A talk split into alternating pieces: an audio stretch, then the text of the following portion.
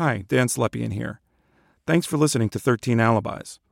About a month after we released this podcast, I had a discussion with my Dateline colleague Josh Mankiewicz about the series and about wrongful convictions in general at a convention called CrimeCon in New Orleans.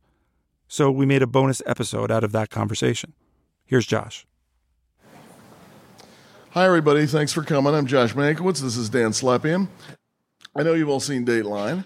Uh, Dateline almost always about the best in law enforcement, um, about officers and detectives who don't give up, who take the case file home with them, who sometimes keep working a case even after they've retired or after they've been transferred to another division. Uh, and those are stories are a pleasure to tell, and they're ones that the uh, that our audience has responded to, and ones that I think uh, uh deserve uh, a great deal of the credit for how well Dateline has done over the years and how, how long we've been on and how devoted all of you are to it. Somewhat less often, we tell stories like the one Dan tells in the podcast 13 Alibis, uh, which is the story of Richard Rosario. Uh, tell me how you first came across his story. It was 2013. I first heard about Richard Rosario, and I heard about him like I have so many others of these kinds of stories that I've done you know, I, sometimes I, I describe my professional life as like the surreal game of dominoes where one innocent person has led me to the next over the years. I've done several stories for Dateline over the years, one with Josh, that have helped people get out of prison. And so I was visiting an inmate that I had done another story about, and he said, I, I got another one for you. And I'm thinking, how many are there? You know, and he said, uh, there's this guy named Richard Rosario. And what struck me about his story was that it was so easy to understand. It only took a couple of sentences to understand his claim of innocence. Very often, with these kinds of stories, when someone says they're innocent, it's like, okay, let me just tell you the story. You need, you know, a few days to understand it. You know, my friend was there and the guy was there. This was very easy. This was, I was in Florida. I wasn't in New York. And to me, when I heard that, it was, I thought simple to a certain extent. Either he was in the state or not, and I set out to find that out. So that that's how I heard about it. How the, I mean, I mean, the simple question is, if you were in another state at the time of the murder, how'd you get convicted? Yeah, you know, I was just saying before, like one of the things I've been doing this. This is my twenty fourth year at Dateline. I've met all sorts of people, like all of our producers and what we do. And what surprises me is that I continue to be surprised. the story I've lived with it for several years. I'm still surprised by it because I don't have a good answer to it. I think, you know, j- just very, very quickly, for those of you who haven't heard the podcast, what happened was is that Richard Rosario was convicted of a murder in the Bronx in 1998. He became a suspect because an eyewitness looked at books of mugshots in the precinct and he had a mugshot in there because he was arrested for a juvenile robbery. And one of the witnesses said, that's the guy. About a week later, Richard calls home and his mom said, Police are looking for you. And he says, I'm in Florida. And he'd been in Florida for some time at that point. Several weeks.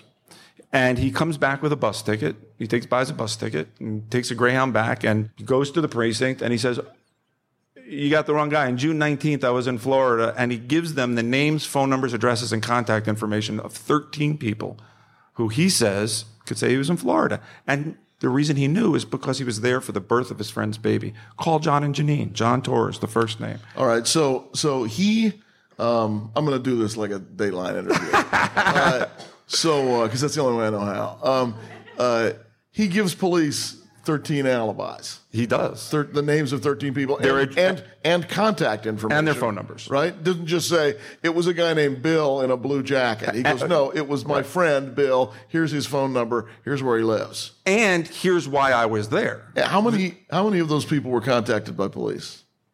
Zero.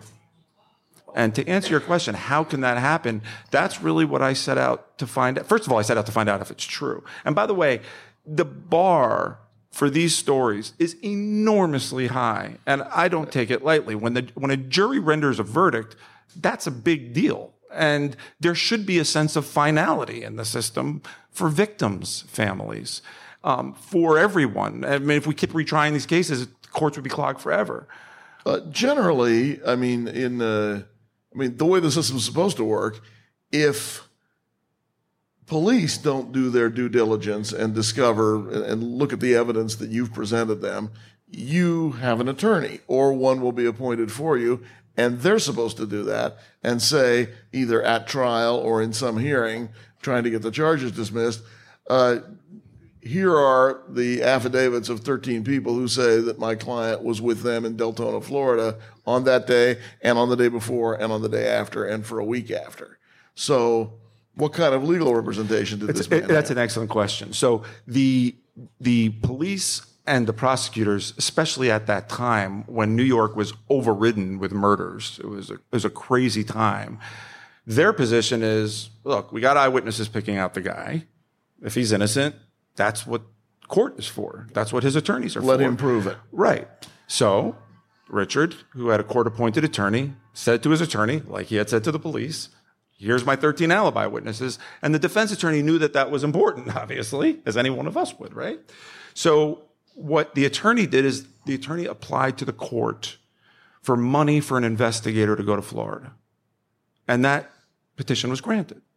And what happened is, is that first attorney left the case for personal reasons a second attorney was appointed, and there was some miscommunication between the first attorney and the second attorney, where they said they, the second attorney believed that the petition had not been granted. So even his own defense team didn't thoroughly investigate. The I say this all the time to audiences, which is that, and, and I don't think this is going to come as a big shock to you, and probably not to many of you. If you have the money to afford a private attorney, you're going to have a completely different shake from the criminal justice system than if you rely on the court appointed attorney. There's no question about that. I mean, that eh, m- m- m- money spent on competent criminal defense is rarely wasted. And we see that on Dateline all the time at all levels, both people who are innocent but convicted and people who are guilty and on trial. Right. And frequently, frequently, court appointed attorneys are in a lot of cities, they're just another cog to sort of make that big system operate a little more smoothly. And their and their response to nearly every defendant, I mean, check me on this, but this is my sense of it, is you should see if we can get a deal. Uh, we might be able to get you a year or less. We might be able to knock this, this felony down to a misdemeanor. You should not testify. If you do testify, there's a very good, make this trial go on longer, make everybody angry at you. There's a very good chance that you'll get locked up for the maximum. So don't talk. Right. I think, but by the way, I think deals come with private attorneys most often as well. I mean, I think defense, court appointed attorneys in this country get a raw deal. Um, they are really, I mean, ones that I've know are incredible lawyers, good people. And the problem is, is that they're simply overworked. A- And the deck And- is hugely stacked against them. Right. So there's too many. I mean, does any, how many, how many cases do you think actually, does anybody have any idea how many cases actually go to trial in this country? Less than 10% go to trial.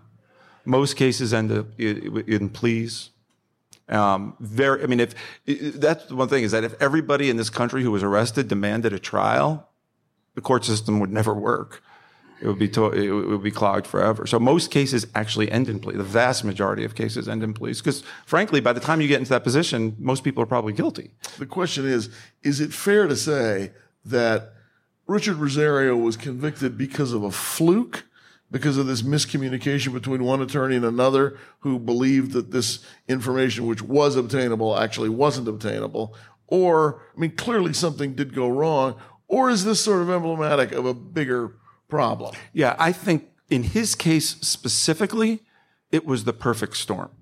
Now, more generally, I think that this issue of wrongful convictions and is pervasive. I mean, I think it's a, it's a huge, important issue, and it's one um, that I have become. You've become a man with a mission. I- I feel like I'm on a mission, and I hope you are all on this mission with me. And what I mean by that is that there are many stories that we do where you're passive audience members. We all are. Oh, here's a good story. To me, this is a little fun. This is fundamentally different. Where instead of passive audience members, I want you to be ambassadors to an issue that is is really important that I personally care about because I've witnessed it.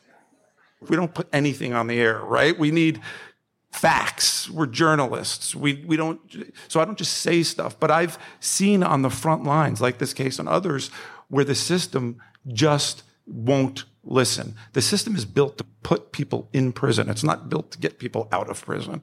So you basically need a strike of lightning to hit another lock on your jail cell to get another day to be heard. And, you know, uh, I mean, if you think this doesn't affect you because you don't know anybody who's been wrongly convicted or even anybody who's facing trial, you know, your tax dollars are paying for all of this, paying to keep these people locked up who shouldn't be locked up, in addition to the tax dollars you're probably happy to pay to keep people locked up who should be locked up. One of the things that I, uh, that Dan and I uh, were talking about yesterday as we pre- prepared for this today, uh, a couple of years ago uh, on Dateline, uh, Dan and I did a story about a guy named Eric Glisson who was locked up for 18 years for a murder that he very clearly had nothing to do with. He was identified, He and five other people. and and and five others, but the, he's the guy we interviewed. Right. Uh, he was interviewed. Uh, he was he was identified by police uh, based on a uh, a woman, a local woman from the neighborhood, who said she was at her bathroom window. She saw him commit the crime, heard him talking about it afterwards, could identify all the people, and hated him because they'd And had a hated him, right. relationship and it hadn't worked out. And not only did none of that apparently make it to the ears of the investigating detectives, but the most basic police work, which would be to go to the place uh, where she said she was standing uh, to see what, what she could see and whether it in fact matched her testimony, um, they never did it. Josh was the first person to do that. We did it, uh, and from from her bathroom window, um, you can't see the crime scene. So because we know exactly where it was. So so it was that simple. Guys that, it, yeah. that should have gotten all of these guys off the hook right then, or at least made detectives think this woman is not credible. We're going to need further investigation if we're going to charge any of these people. But they didn't, uh, and they hauled all these people in, and and and they One eyewitness. and uh, based on this one eyewitness, and off they went to prison. Now, Here's the amazing part about that story too is that one of the murders that he was the murder that he was really ended up being convicted of was the murder of a taxi driver. The taxi driver's cell phone was stolen. In the murder. This was in the back, murder by the this killers. was back when having a cell phone was was something that not not everybody had a cell phone. One minute after the murder, there was a phone call made from that cell phone. And lo and behold, that number comes back to the real killer, who wasn't that guy. And Eric Glisson, who was convicted of it, found that out from his jail cell. Right. He was the one that put it together. all information that would have been available to law enforcement at the time. Now, what law enforcement are we talking about here? In this case, for both Richard Rosario and Eric Glisson, we're talking about the NYPD. We're talking about the NYPD in the Bronx. We're actually talking about the NYPD in the same Precinct. yeah. same precinct in the Bronx, in Soundview. This was what year? Which one? Well, Eric Both, was both, both of them were 95 and they were 98. both, yeah, both, yeah. both mid 90s, Yeah. right? This is what makes this issue so nuanced, particularly in New York. You know, in 1990, there were 2,245 murders in New York. That was the highest point ever in the history of New York to this day. And the, and the citizenry of New York was understandably and Right. correctly outraged, upset, and offended, and wanted the largest police department in the country with thirty something thousand officers to uh, to take action. And if you talk to people on the street, maybe they wouldn't say this under oath, but if you ask them, do you want police to take to start cracking heads? Do you want people to start cutting corners? Do you want some something done to te- stem this tremendous tide of murders? People universally said yes. When you asked them specifically, are you okay with what happened to Eric Glisson and Richard Rosario? The answer is almost certainly no. I mean, they threw out the net and they captured a lot of fish in those years, and few dolphins got caught in there too, you know, along the way. You know, what you were saying about the numbers, most people that go through the system are guilty. And By far. By far, by way far. But let's just use that, the most conservative estimates. There's 2.3 million people in this country that are in prison. A couple hundred thousand are in federal prisons, the rest are in state, local jails, and state prisons by far, by the way, the highest incarceration rate anywhere in the world. We represent 5% of the world's population. We incarcerate 25% of the world's prisoners. Way higher than anywhere in the world, by far, the United States. But let's just say we have, and we have a good system. Let's just say we have a great system. Let's just say it's 98%, which it which I don't think it is, but let's say it is.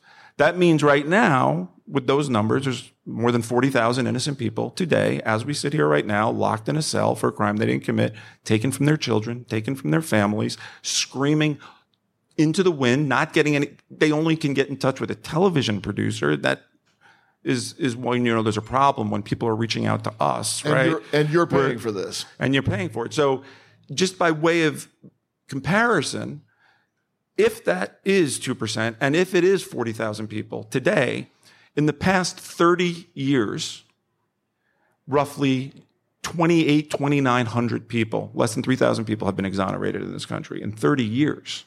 So, right now, if it's 2%, that's 40,000 today. Today. So, when I hear about these stories, they're hard for me to ignore.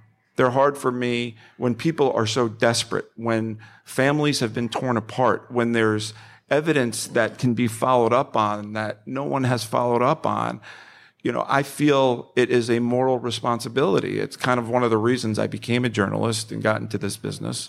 Um, but it's also, as you, it's it's become a passion. And by the way, one of the things uh, this is kind of a non sequitur, but thinking about a mission, I don't like to be called an advocate. People say, "Oh, you're an advocate for these people." I don't believe that's true, and I, I think it's an advocate for the truth. The same way that you know the, the guilty guy goes to prison and the victim's family gets justice.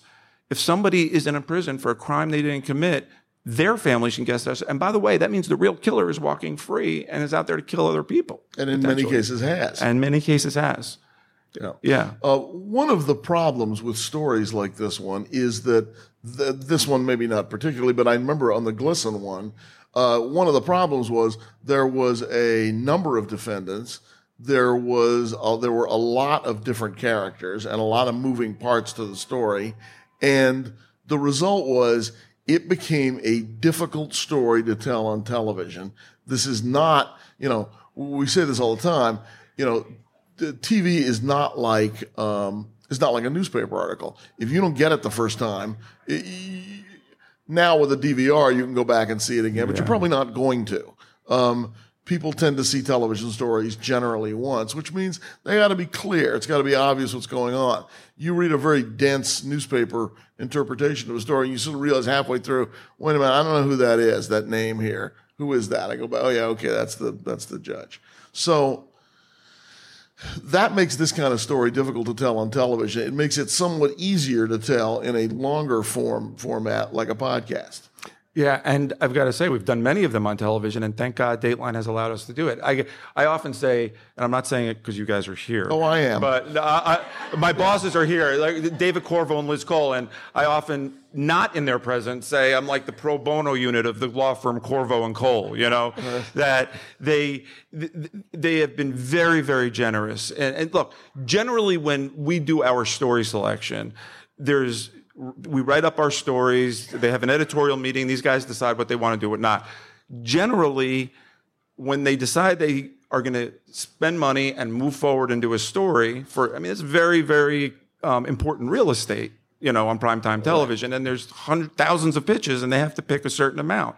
Usually, it's here's the beginning, middle, end of the story. We know the story. My stories generally, we don't know where they're going, and it's not really. It, it, it's Because when we begin them, we don't know what's going to happen. Whether the person is going to be, you know, whether they be, maybe they'll get a new trial and then they'll be convicted at the second trial. I mean, that happens. Right. And so these are not stories that are easy to do. They're not inexpensive to do. I'm very grateful to have been given the freedom and the opportunity. And by the way, so are those people and those families who have been vindicated as a result of our show. Um, and I'm not the only producer who's done this, by the way. We have other producers who, who you know, Shane Bishop and, and others. Keith has done stories as well about wrongful convictions. It's not, I mean, we're not the wrongful conviction show. Um, and the minority of our stories, obviously. No, I, that. I think pretty clearly, those of you who watch Dateline know that generally we tell stories in which, you know, as far as we can tell and as far as the system can tell, the right person gets locked up. Uh, Jimmy Breslin, uh, the late New York City uh, uh, newspaper columnist, um, I, I used to work in local news in New York. Um, uh, uh, Jimmy once said to me that you weren't a real journalist unless you'd gotten somebody out of prison or put somebody in. uh, neither of which I'd done. Um, Yes, you have. Jimmy, I think, done both of. Um, uh, I don't know that that is, in fact, the mark of a real journalist, but there is no question that you, Dan, ha- has had remarkable impact. I mean, there is uh, when when people. I mean, and, and, and a perfect example of that is the way the system handled Dan's interest in the Richard Rosario case because. Uh, they did nothing for a very long time. And then suddenly, when they realized that this was all coming together and that Dateline was going to tell this story, all of a sudden people were getting on an airplane. Well, there's the key. Years and years and years later. It's not the power of me; it's the power of Dateline, um, and it's the power of what we bring. I mean, we are an American institution. Every, everybody in the country knows Dateline, and certainly those people in power and law enforcement know Dateline. So it's not when I'm calling; it's when I'm calling on behalf of NBC News and Dateline, and I and and that's why you know we have to. I'm very, very, very careful. You don't throw that around. So when we get to the point where it's undeniable, this is either a bottle of water or it's a zebra right? And the system will look at this and say, you know what? A jury said zebra. I think we're going to go with zebra. And you'll be like, you know, but it's a bottle of water. You know, that, that's, that's the thing that gets to me. That's what bothers me. I don't know where it comes from, but it's a frustration. It's a sense of injustice. In Richard Rosario's case, his case went to the United States Supreme Court. It went all the way to the United States Supreme Court and was denied from by the United States Supreme Court. Wasn't heard. His last appeal was denied three or four months prior to us releasing this. His last appeal was done. So denied. you really were his last hope.